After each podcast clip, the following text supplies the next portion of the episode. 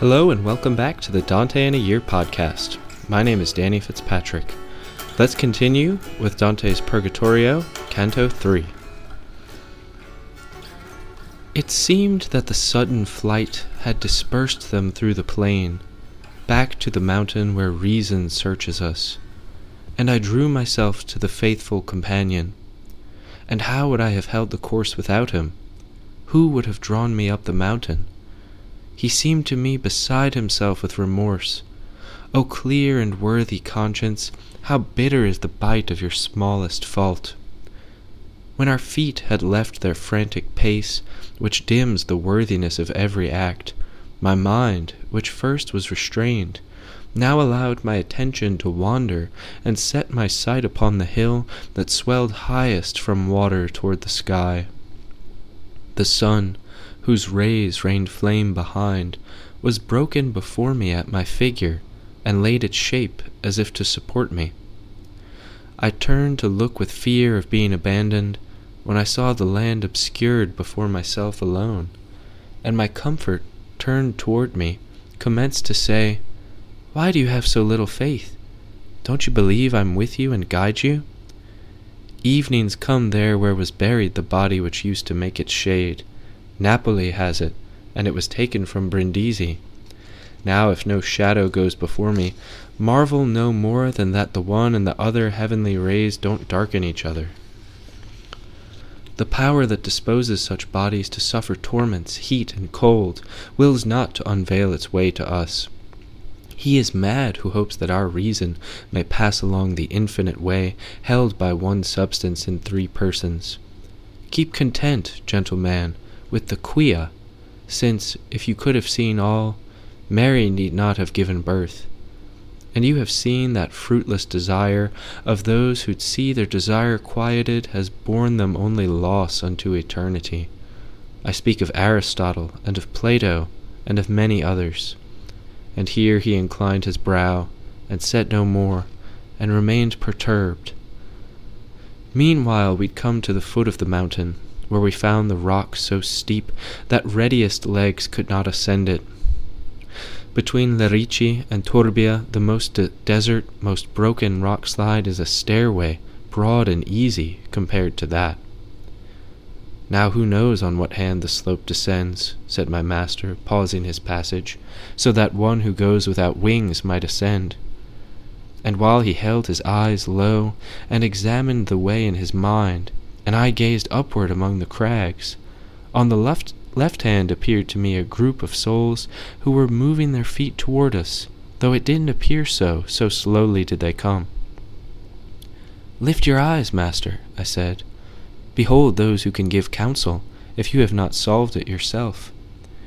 Then he looked, and with a fixed countenance responded, Let us go there, for they go gently, and you hold firm that hope, sweet son that people still stood in the distance, even after our thousand paces, as much as a good thrower could cover with his hand, when all strained toward the hard mass of the high bank, and stood firm and straight as one who goes doubting and stops to look.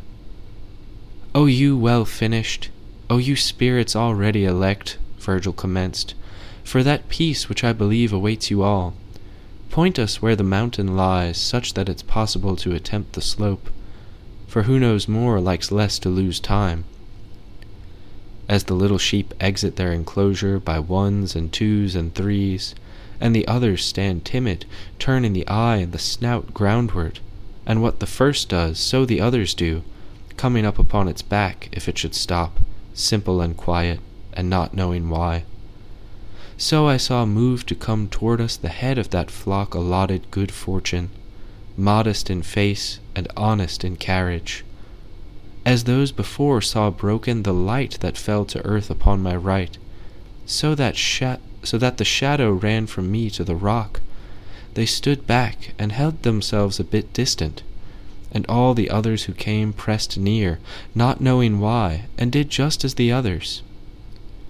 Without your asking, I confess to you that this you see is a human body which splits the light of the sun on the land. Do not marvel, but believe he doesn't seek to ascend this face without the strength of heaven.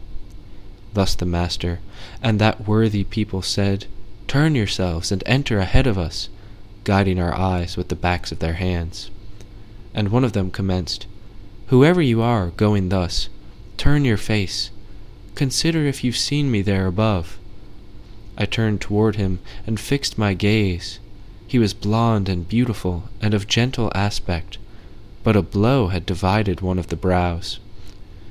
When I had humbly denied ever having seen him, he said, Look now, and motioned to a wound at the height of his breast. Then smiling, he said, I am Manfred, grandson of Empress Constance, and so I pray you when you return, go to my lovely daughter, Genetrix of the honour of Sicily and of Aragon, and tell the truth to her, if any else is spoken. Once my earthly dress was ripped at two mortal points, I rendered myself, weeping, to him who willingly pardons. Horrible were my sins, but the infinite bounty bears such a grand embrace that he takes whoever turns back to him. If the pastor of Cosenza, who then was sent by Clement to hunt for me, had well read that face in God, the body's bones would lie still at the foot of the bridge near Benevento, under the guard of the gravestones. Now the rain bathes them, and the wind moves them without the kingdom, close along the Verde, where he bore them with his spent lamps. None is so lost for such malediction that the love eternal can't return, while hope has yet a sprig of green. It's true that such as die in contumacy of Holy Church, who yet repent at the end, must stay beyond this bank, for all the time they stood in their presumption thirty times, if such decree remain not commuted by good prayers. You see how you might make me happy, revealing to my good Constance how you've seen me, and how I'm still diverted, for many here advance through those in the world. Thanks for joining me for another episode of the Dante in a Year podcast. See you next time for Dante's Purgatorio, Canto 4.